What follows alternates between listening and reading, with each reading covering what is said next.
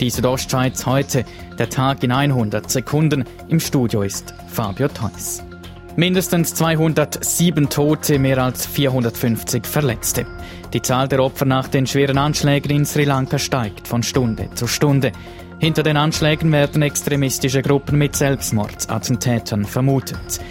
Die Regierung soll die Vorfälle unparteiisch untersuchen, fordert Kardinal Malcolm Ranjit, der Erzbischof von Colombo, der Hauptstadt Sri Lankas. I ask the government find out who is responsible behind this act and also to punish them mercilessly. Sieben Personen wurden inzwischen festgenommen. Details zu den Festnahmen nannte die Regierung Sri Lankas zunächst nicht.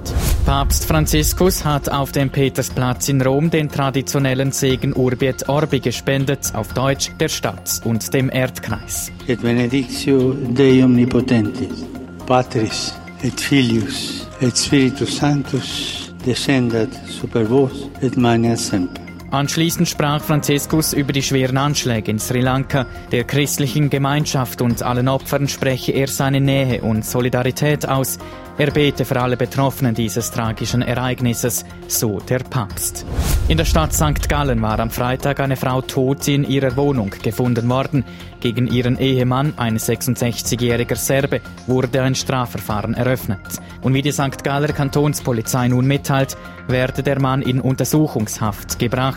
Es sei von einem Tötungsdelikt auszugehen. Das Davoser Kongresszentrum war in diesen Tagen fest in chinesischen Händen. Zum ersten Mal überhaupt hat dort ein chinesisches Forum stattgefunden. Die vorwiegend aus China stammenden Kongressteilnehmenden diskutierten über die zahlreichen Möglichkeiten der Digitalisierung.